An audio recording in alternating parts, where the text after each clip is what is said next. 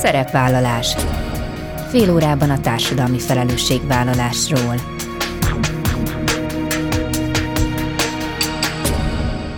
Jó napot kívánok! Bíró Bori köszönti Önöket! Adásainkban hétről hétre példákat hozunk arra, hogy egy-egy cég vagy intézmény, netán magánszemély, milyen formában, milyen eszközökkel járul hozzá anyagi gondok, társadalmi problémák orvoslásához, az életminőség javításához, a fenntartható fejlődéshez. Így módon is kifejezve, hogy felelősséget érez azért a környezetért, amelyben él és dolgozik. A menedék migránsokat segítő egyesület az elmúlt egy évben emberek ezreinek adott tanácsot, segített lakást, munkahelyet, iskolát találni, igénybe venni az egészségügyi és szociális ellátásokat, együttműködve más intézményekkel és önkéntes csoportokkal. E munkájuk során szerzett tapasztalataik alapján négy szakpolitikai állásfoglalást készítettek az Ukrajnából menekülők lakhatási, munkaerőpiaci, egészségügyi és oktatási szükségleteire, valamint azok hatékony és szakszerű kielégítésére vonatkozóan. Kovács Andrással, a szervezet igazgatójával erről, valamint arról a kisfilmről is beszélgetek, amelyet a külföldi gyerekek sikeres iskolai boldogulásáról készítettek. Az adás második felében Takács Eszter szenior vállalati felelősségvállalási szakértő és fenntarthatósági tanácsadó mesél a KPMG imár 14. alkalommal meghirdetett Felelős Társadalomért programjáról, melynek idei mindhárom nyertes szervezete a gyerekek tanulását és a gyermekjogok érvényesülését segíti. Ezek a mai témáink, tartsanak velünk! A menekültek támogatásán az orosz invázió kitörésekor nagyon nagy volt a fókusz, azt kell mondjuk, hogy ma már talán kevesebbet beszélünk a témáról. Vendégem Kovács András, a Menedék Egyesület igazgatója. Jó napot kívánok! Jó napot kívánok! Két aktualitása is van annak, hogy beszélünk.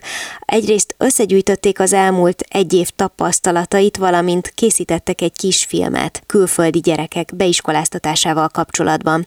Emberek ezreinek segítettek az elmúlt egy évben, és ha jól tudom, akkor ez alapján készítettek négy szakpolitikai állásfoglalást. Milyen területeket érintenek ezek? Így van, igazából négy olyan területet látunk, ahol különösen fontos számot vetni azokkal a részben kihívásokkal, részben megoldásokkal, amik az Ukrajnából menekültek problémáira születtek. Az első terület az az oktatásügy volt, tehát a gyerekek beiskolázása, aztán egy másik anyagunk az a munkaerőpiacról, munkavállalásról szól, aztán szintén nagyon fontos kérdés a lakhatás és a lakhatási problémák megoldása, illetve a negyedik terület az pedig az egészségügy. Ezeket gondolom, hogy úgy választották ki, hogy ugye azt látták az elmúlt egy évben, hogy ezek azok a területek, amelyeknek a, az érintése nélkül nem nagyon lehet segíteni, tehát valamilyen úton módon, aki menekül, annak biztos, hogy köze lesz ezekhez a területekhez, vagy legalábbis ezen területek valamelyikéhez.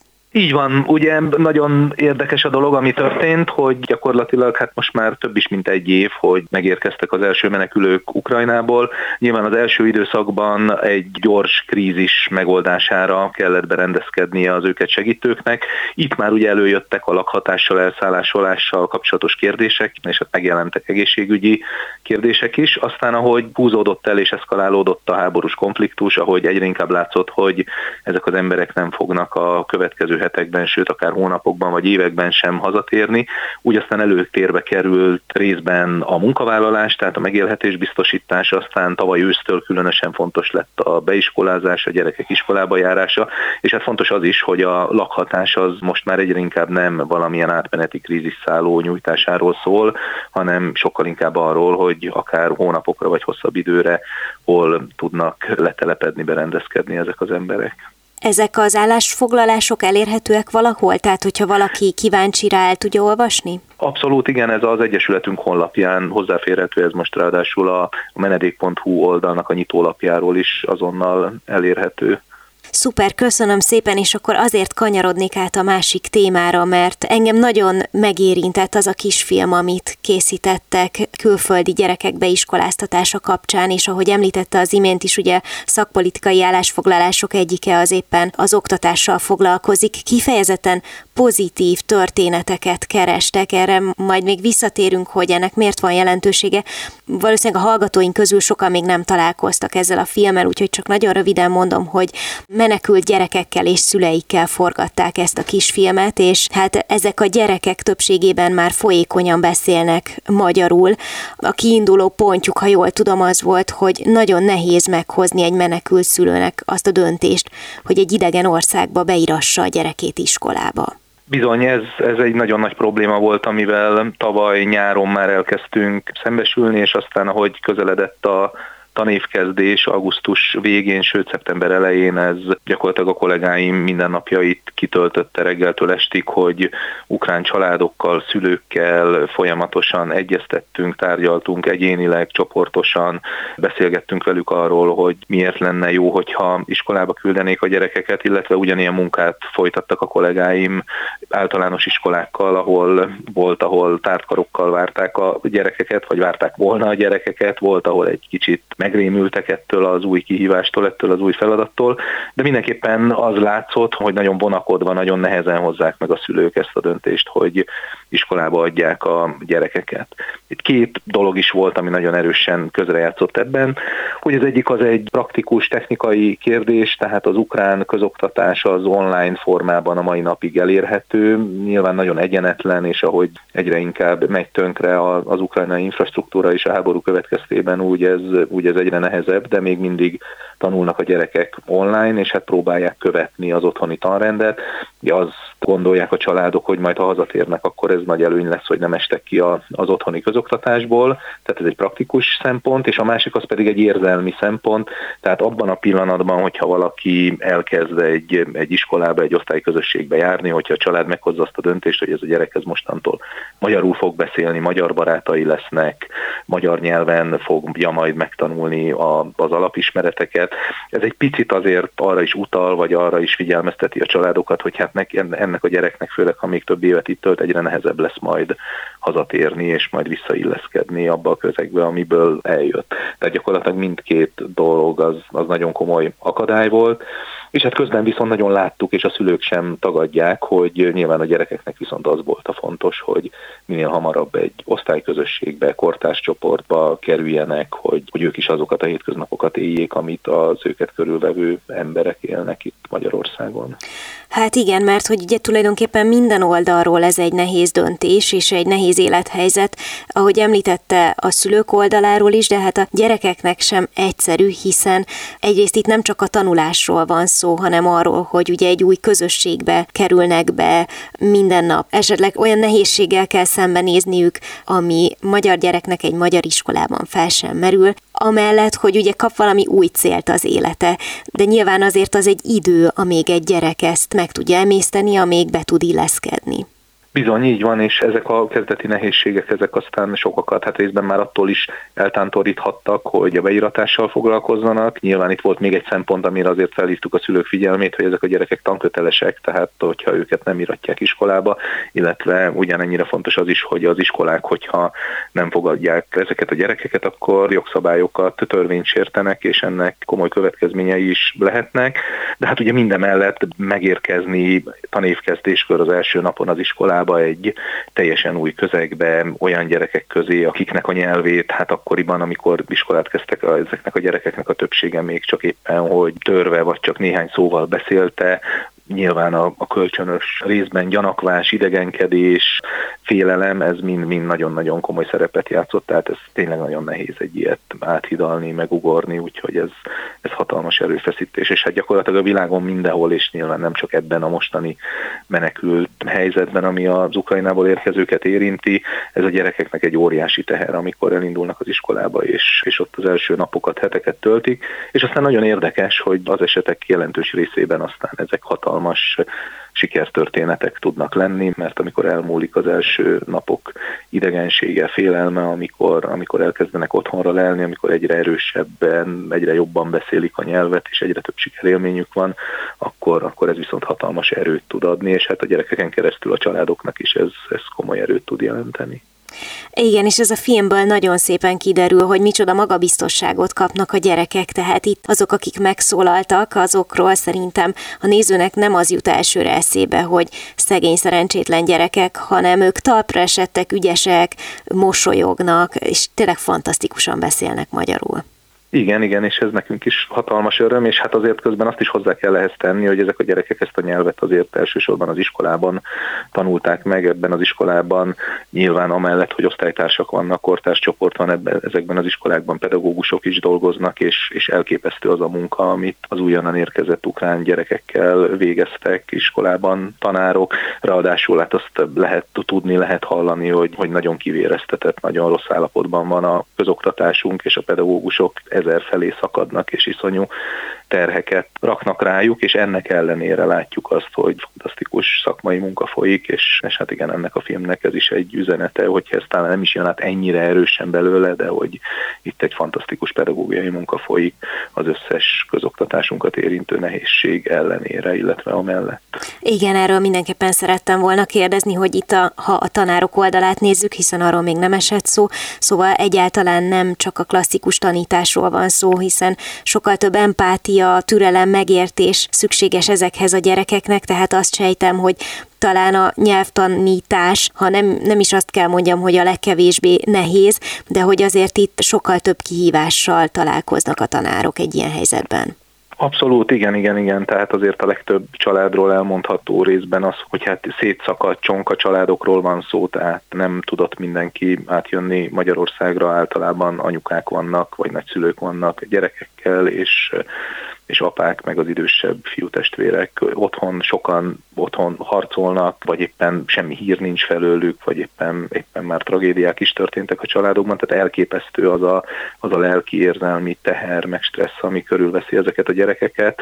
A anyukáknak is nagyon sok esetben komoly egzisztenciális gondjaik vannak, tehát amellett, hogy a gyerekek biztonságát kell garantálniuk, amellett a megélhetésről, lakhatásról is nekik kell gondoskodni, és hát bizony ez a, ez a nagyon, nagyon erős stressz, ez a nagyon erős érzelmi megterhelés, ez kiütközik a gyerekeken is sok esetben, tehát valóban, ahogy mondta, itt nem csak a nyelv a probléma, hanem az is, hogy, hogy az az érzelmi biztonság, ami egy, egy kis gyerek harmonikus fejlődéséhez szükséges, az otthon sokszor nincs, vagy csak, vagy csak töredezetten van meg, és ezt is pótolnia kell az iskolának, ezt is pótolnia kell a pedagógusoknak. Tehát itt egyszerre van egy ilyen technikai, szakmai munka, tehát hogy hogyan lehet magyart, mint idegen nyelvet, vagy második nyelvet tanítani, ráadásul úgy, hogy közben a tananyaggal haladni kell, ráadásul úgy, hogy közben az egész osztályközösségre figyelni kell, és hát közben még a gyerekek extra problémáival is hogyan lehet, illetve hogyan kell foglalkozni.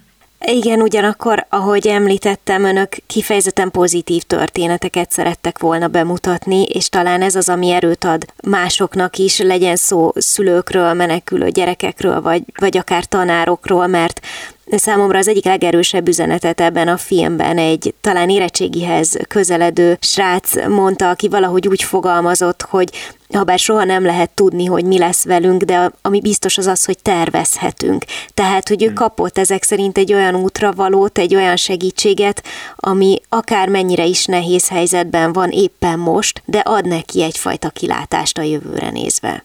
Így van, és ez nagyon-nagyon fontos. Tehát azért a menekülés, egy életnek az újrakezdése az mindig a jövőről szól, mindig arról szól, hogy, hogy hogyan lehet, hogyan kell újra rakni a, az életet. Nyilván azok az emberek, akik menekülnek, azoknak ez sokkal erőteljesebben van jelen a mindennapjainkban, de egy kicsit igen, ennek a, ennek a srácnak az üzenete azt gondolom, hogy minnyájunk számára is üzenet, hogyha remény van, hogyha tervek vannak, és hogyha ebben van segítség, akkor azért olyan nagy baj még sincsen talán, és és hát ezt látjuk is, tehát az elmúlt egy évnek azért ez is tanulsága, hogy vannak nehézségek, vannak problémák, látunk sajnos nagyon szomorú és nagyon tragikus sorsokat is, de hogy igazából azért az esetek többségében nagyon, nagyon szép dolgok történnek, és nagyon pozitív az, ami, ami az oktatásban az iskolák által fogadott ukrán gyerekekkel történik. Kovács Andrásnak a Menedék Egyesület igazgatójának köszönöm szépen. Én is köszönöm. Szerepvállalás. Vendégem Takács Eszter, a KPMG szenior vállalati felelősségvállalási szakértője és fenntarthatósági tanácsadója. Jó napot kívánok! Jó napot kívánok! Abból az apropóból beszélgetünk, hogy most már 14. alkalommal hirdették meg a Felelős Társadalomért programot.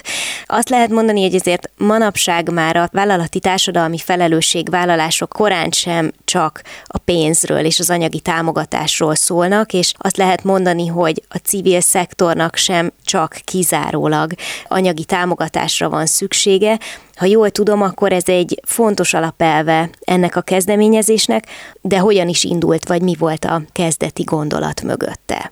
Így van, az elmondott gondolatokra rá tudok csatlakozni, hogy már nem csak a klasszikus értelemben vett vállalati felelősségvási programok működnek, mint például a kerítésfestés vagy egy adományozási program, hanem sokkal több dologról van szó.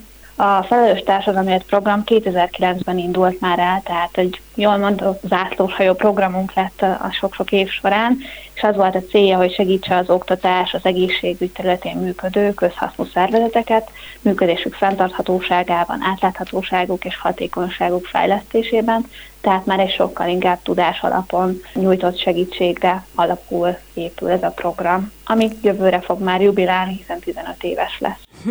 Ez a tudás alapú segítség, ez most már valóban egyre fontosabb, és talán a civil szervezetek maguk is sokszor hangoztatják, hogy természetesen nagyon fontos a pénzbeni támogatás, de hogy rengeteg olyan terület van, amire ők nem látnak rá, vagy nincsenek szakértőik, és ilyenkor bizony nagyon jól jön a valódi szakmai segítségnyújtás. Ennek a programnak is az egyik legfontosabb eleme ez az úgynevezett pro bono tanácsadás, amiben, hogyha jól tudom, akkor azért szintén már az önök vállalata viszonylag régi időre tekint vissza, tehát ha lehet mondani, ez nagyjából már úgy beépült a szervezetnek a működésébe, a DNS-ébe. Így van. Ennek a programnak is ez a, a fókusz a pro szolgáltatás, ami igazából anyagi ellenszolgáltatás nélkül szakmai segítségnyújtás, és a pályázók a program során gyakorlatilag a KPMG teljes portfóliájából tudnak választani szolgáltatásokat. Gondolhatunk itt például jogi tanácsadásra, vezetési tanácsadásra, itt például mondjuk üzleti hatékonyság fejlesztésére, vagy üzleti terv kialakítására. Sok esetben ugye pénzügyi tanácsadásban kérnek tőlünk segítséget, ugye itt is az üzleti terv hatékonyságának átvilágítása szokott zajlani.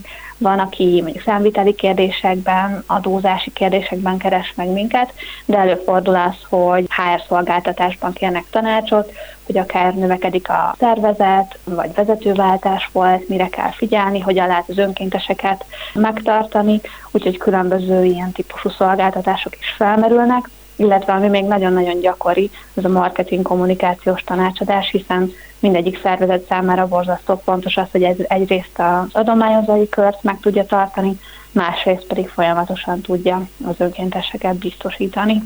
Ennél a, a projektnél egyébként 20-40 óra szám közötti időszakokra kell gondolni, de egyébként arra is volt már példa, hogy egy hosszabb távú együttműködés alakult ki, hogy a folyamatot az elejétől a végéig tudják támogatni a kollégák. Na most akkor forduljunk rá az idei nyertesekre, a program nyerteseire. Három szervezetet választottak ki. Szerintem a mi hallgatóink valamennyit ismerik, vagy legalábbis hallottak már róluk. Annyit elárulhatok előjáróban, hogy mindannyian gyerekek tanulásával foglalkoznak, vagy a gyermekjogok érvényesülését segítik. Kérdezem, hogy mi alapján választották ki a támogatottakat, közel fél száz pályázójuk volt. Nyilván valamennyiüknek picit más volt a profilja, valamennyiüknek fontos lett volna valamilyen fajta támogatás, szóval, hogy mi alapján választottak, és ki ez a három nyertes. A programra egyébként Magyarországon bejegyzett közhasznú non-profit szervezetek vagy civil alapítású társadalmi vállalkozások jelentkezhetnek, és a, a pályázatok első körös értékelésében egy egységes szempontrendszer alapján az önkéntes kollégák bevonásával végezzük el az értékelést. Itt olyan kritériumokra kell gondolni, hogy például a fenntarthatóság, környezeti, társadalmi, gazdasági aspektusai iránt milyen szintű az elköteleződés, hogyan történik ez a stratégiai beágyazódás. Megvizsgáljuk a szervezetek célcsoportjait, illetve fontosnak tartjuk azt is, hogy a kiválasztott szervezet hosszú távon, jövőtállóan tudjon tervezni, hasonló értékrendszerek ösztönözzék, mint a vállalatunkat, és természetesen olyan szempontokat is vizsgálunk, hogy milyen a szakmai pénzügyi átláthatósága, és várjuk azokat a szervezeteket, akik nyitottak a velünk hosszú távú együttműködésre is. és ami szerintem egy nagyon fontos lépés a kiválasztási folyamatban, hogy amikor kialakul a shortlist, ugye azoknak a szervezeteknek a, a listája, akik a legtöbb pontot kapták, az előzetes értékelés alapján interjúkat szervezünk, és itt mondhatom azt, hogy személyesen még közelebbről megismerkedünk az adott szervezettel, és felmérjük azokat az igényeket, amelyek a pro bono szolgáltatást még jobban körülírják, és ezek talán a legfontosabb momentumai az annak, hogy ki tudjuk választani azt, hogy melyik szervezetekkel tudunk együttműködni, és hol tudunk a legjobban segítséget nyújtani. Igen, és hát akkor kikről is van szó? Az idei évben a Hintalovon Gyermekjogi Alapítványt választottuk ki az egyik nyertes szervezetnek. Ők a gyermekek jogaival és jogaiknak védelmével foglalkoznak, elsősorban az a céljuk, hogy az élet minden területén figyelembe vegyék a gyermekek érdekeit és jogait, szempontjait. A második szervezet az In the House Hungary Egyesület, ők borsodi falvakban és szegregátumokban élő hátrányos helyzetű fiatalokat segítenek, és hát ösztönzik arra, hogy a tanulás segítségével milyen hosszú, milyen sikeres életutat tudnak bejárni. És a harmadik szervezet a Rosa Parks alapítvány, akik társadalmilag, anyagilag perifériára került, elsősorban roma gyerekek, fiatalok számára biztosítanak egy fejlesztő közösséget. Nézzük konkrétan, hogy ők milyen jellegű támogatást kapnak és itt kérdezem, hogy említette korábban Eszter, hogy nagyon sokféle vagy nagyon szerteágazó az a probónó támogatás, amit tudnak nyújtani, és hogy nyilván össze kell dolgozni, együtt kell gondolkodni az adott szervezettel, hogy neki mire van leginkább szüksége. Ezek a szervezetek, a nyertes alapítványok, ők nagyon könnyen egyből tudják, hogy mi az, ami, ha kapnak egy ilyen lehetőséget, akkor a legnagyobb segítséget jelenti számukra, vagy közösen kell gondolkodni, hogy mi az, ami bizonyos határidőn belül és az önök szakembereinek a támogatásával megvalósulhat. A szervezetek a pályázati jelentkezés során egy prioritási listát állítanak fel azokból a szolgáltatásokban, amikből úgy érzik, hogy a legnagyobb segítségre van szükség, és ezek alapján az interjúkon kérdezünk mi arra rá, hogy picit részletesebben meséljék el, járják körbe azt a problémakört, ami miatt ezt az adott szolgáltatást ők igényelték. Uh-huh. És az interjúkra egyébként becsatlakoznak olyan szakértő kollégák, akik már ilyen terület specialisták, és ők már olyan kérdéseket, olyan jellegű kérdéseket tudnak feltenni, amivel még jobban körvonalazódnak azok a problémák, amiben mi tudunk segíteni. És ezt követően egy közös gondolkozás eredményeként megszületik az, hogy melyik szolgáltatást tudjuk biztosítani, és természetesen így a tervezési folyamat, tehát így a, a projekt elindulása során már bevonjuk ugye a szervezetet, és ez egy közös munka eredménye az, hogy, hogy milyen segítséget tudunk nyújtani, hiszen nekik is nem elég egy prezentáció átadása és annak elolvasása, hanem azt az adott tudást hosszú távon kell tudni beépíteni, hasznosítani, és emiatt ez egy, ez egy közös munkának lesz az eredménye. Az önök munkatársai szempontjából ez a fajta támogatás jelent valamiben bármi mást, mint egy nagy vállalattal vagy egy KKV-val való közös munka? Tehát kell-e bármilyen formában másképpen viszonyulni, másképpen fordulni egy civil szervezethez, vagy ez ugyanúgy munka, csak a túloldalon nem egy vállalati képviselő ül?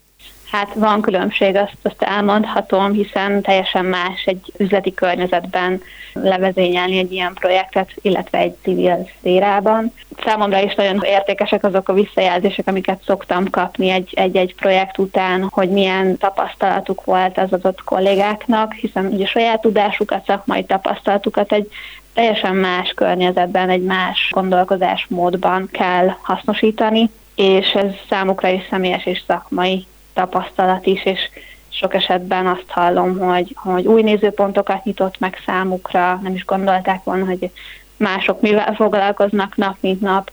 Úgy érzem, hogy itt sokukban az empátia az abszolút megnő meg akkor egy kicsit kinyitja azt a látószöget, amiben ők egyébként a mindennapokban dolgoznak. Ez ilyen értelemben akár még így HR szempontok szerint is jelenthet egy vállalatnak egyébként pluszt. Arra gondolok, hogy részt venni egy ilyen programban, az szerintem a munkatársak számára is egy különleges lehetőség, ami akár még mondjuk megtartó erővel is bírhat adott esetben, illetve nem tudom, hogy mondjuk a fiatalabb generáció számára azért sok esetben lehet arról hallani, érteni, hogy ők bizony már úgy keresnek munka lehetőséget is sok esetben, hogy ott legyen valami fajta pro munka lehetőség, végezhessenek önkéntes munkát, tehát hogy talán ez egy olyan irány, amire egyre inkább szükség lesz a jövőben. Abszolút egyetértek, ezt mi is ebbe az irányba látjuk fejlődni.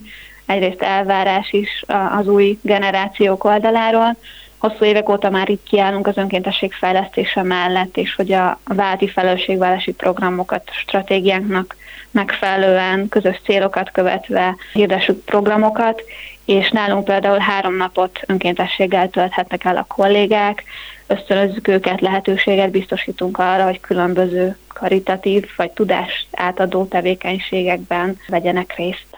Nagyon köszönöm, még csak annyi maradt hátra, hogy legközelebb mikor van lehetőség a Felelős Társadalomért programra jelentkezni, vagy erről még most korai beszélni, mert most egyelőre kifut az idei program. Lesz következő szezon, valószínűleg ez év szeptember-október körül fogjuk meghirdetni újra a pályázati programot, és ugye az új projektek majd 2024-ben fognak elindulni akkor figyelünk majd erre mindenképpen. Köszönöm szépen Takács Eszternek, a KPMG szenior vállalati felelősségvállalási szakértőjének és fenntarthatósági tanácsadójának, hogy elmondta a részleteket, és további sikeres munkát önöknek. Köszönjük szépen, viszont hallásra! Ennyi fért a mai műsorba, legközelebb jövő héten szombaton 13 órakor jelentkezem. Ha bármiről lemaradtak volna, az adást vissza tudják keresni a Klubrádió archívumában. És tudják, podcast formában is elérhető a szerepvállalás, keressék a Spotify, a Google és az Apple podcastek felületein, ahol bármikor meghallgatható a műsor. Köszönöm, hogy velem tartottak, további kellemes online rádiózást kívánok. Bíró Borit hallották.